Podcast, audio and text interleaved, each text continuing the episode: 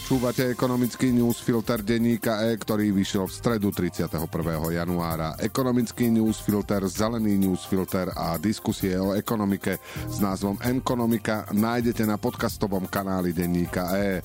Vyhľadajte na platforme, kde nás práve teraz počúvate denník E a zapnite si odber. Ďakujeme.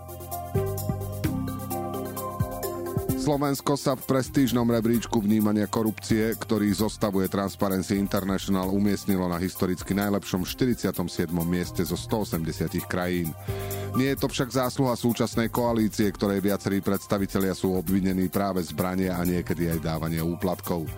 Zlepšenie umiestnenia v rebríčku o dve pozície odráža ešte kroky vlády Eduarda Hegera a Ľudovíta Ódora.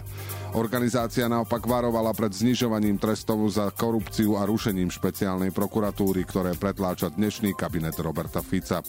Ak budú zmeny prijaté, môže to podkopať právny štát a vytvoriť prostredie pre šírenie korupcie, hovorí Transparency. Dnešný ekonomický newsfilter má zhruba tisíc slov a pripravil ho pre vás Radoslav Tomek. Ja som Braňo Bezák.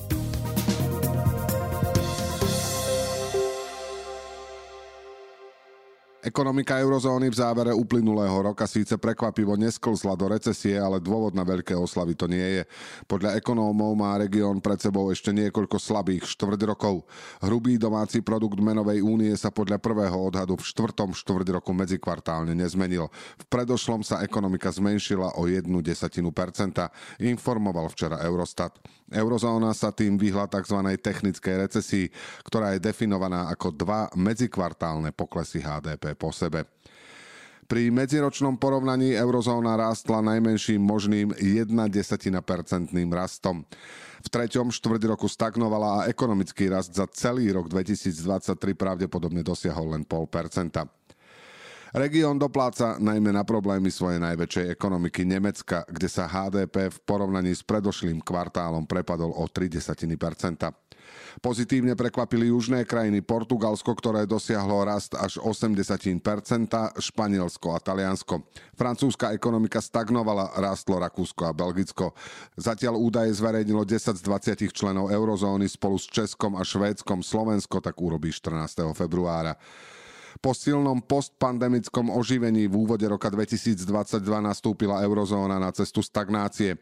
Nožnice medzi tým, ako sa vyvíjajú európska a americká ekonomika sa v dôsledku drahších energií, hĺbšieho prepadu reálnych miest a menších fiškálnych stimulov otvárajú. USA rastú už 6 rokov po sebe. Podľa ekonómov ani najbližšia budúcnosť nevyzerá pre eurozónu práve rúžovo. Capital Economics odhaduje, že v prvom pol roku bude ekonomika v zásade stagnovať a pripomína, že zvýšenie úrokových sadzieb sa do nej ešte naplno neprelialo. Ani ING nečaká oživenie už v prvom štvrť roku, ale o mnoho neskôr v roku 2024.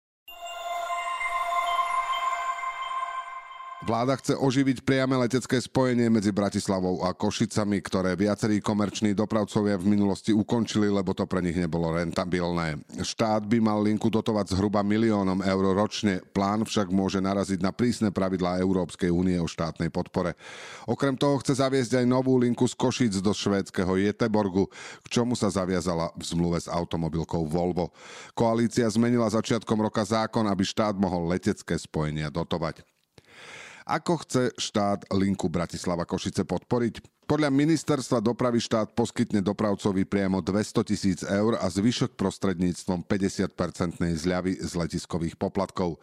Pri 80-percentnej naplnenosti lietadla s kapacitou takmer 200 miest a spojení dvakrát týždenne by to znamenalo priamu dotáciu 20 eur na pasažiera, vypočítalo ministerstvo. Štátne bratislavské aj privatizované košické letisko iniciatívu vítajú, čo je pochopiteľné, lebo im to zvýši počet pasažierov. Predajca letenie Kiwi hovorí, že ľudia toto neexistujúce spojenie stále vyhľadávajú. O záujme o linku hovorila aj spoločnosť Ryanair. Štátnu podporu môžu pred Európskou komisiou namietať rakúsky dopravcovia, ktorí lietajú do Košic z Viedne na čisto komerčnej báze. Nápad ide proti snahe EÚ obmedziť kratšie lety, ktoré sa dajú nahradiť vlakom pre ich uhlíkovú stopu. Linka nemusí byť ani s podporou štátu schopná si na seba zarobiť. Viedenie je totiž na rozdiel od Bratislavy veľkým úzlom s následnými spojeniami do celého sveta, ktoré využívajú aj pasažieri z Košíc. V ideálnom svete by Slovensko už malo zmodernizované železnice, takže lietadlo by cestu na druhý koniec republiky nejako výrazne neskrátilo. Sme však v krajine, kde dve najväčšie mestá nie sú prepojené ani vnútroštátnou diálnicou. To bude podľa ľudí z biznisu ešte niekoľko rokov generovať dopyt po priamom leteckom spojení. Samostatnou otázkou však je, či by na to v časoch vysokých deficitov mal štát vynaložiť milión ročne. Presne pre tieto prípady existuje útvar hodnoty za peniaze, avšak zatiaľ sa ho nikto nepýtal. Hoci ceny energií v Lani výrazne klesli, zhoršenie hospodárenia ohlásil po oravskej spoločnosti OFZ ďalší zástupca ťažkého priemyslu. Železiarne Podbrezová síce zisk za minulý rok ešte nezverejnili, zákazky sa im však prepadli o viac ako štvrtinu, čo bolo najviac od roku 2009 počas globálnej finančnej krízy.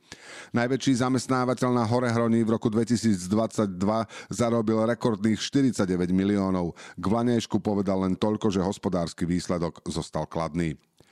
Prečo sa hospodárenie podniku otočilo? Železiarne nakúpili elektrínu vopred, preto ich rast nákladov v roku 2022 nezasiahol, pričom však profitovali z rastúcich cien výrobkov. V Lani sa však európsky trh s oceľou prepadol, výrobcov brzdila väčšia konkurencia z Ázie a útlm ekonomiky. Minuloročné výsledky v podnikovom časopise priblížil líder a spolumajiteľ podniku Vladimír Soták.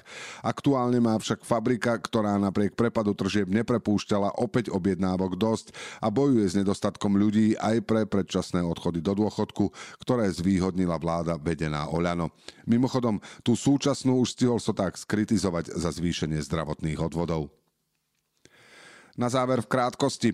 Dokončenie úseku diálnice s tunelom Výšňové sa predlžilo o ďalších 17 miliónov eur na 300 miliónov. Dôvodom je inflácia. Okrem toho štát vyplatil 170 miliónov konzorciu Saliny Dúha, ktoré zo stavby odišlo v roku 2019 a spolu s dodávkou techniky už náklady prekročili pol miliardy. Termín dokončenia chýbajúceho úseku diálnice D1 stanovený na koniec roka 2025 sa zatiaľ neposúva. Slovenská sporiteľňa zníži od februára úroky na hypotékach s kratšou viazanosťou o 0,2 percentuálneho bodu. Ročný fix sa tak v najväčšej banke bude začínať na 4,79% troj- a 5-ročný od 4,99 Na trhu bude stále patriť k tým drahším. Rozhodnutie najväčšej banky na trhu však môže ovplyvniť konkurenciu. Úroky pri 10 a 15 ročnej fixácii banka nezmenila, zostanú od úrovne 5,39 Sadzby hypoték naopak pri fixáciách od 5 rokov zvyšuje ČSOB, aj tak však zostanú nižšie ako v slovenskej sporiteľni. Maďarská centrálna banka znížila základnú úrokovú sadzbu prekvapujúco len o 75 percentného bodu na 10% Väčšina analytikov počítala s razantnejším poklesom. Bankári pravdepodobne prihliadli na oslabenie forintu.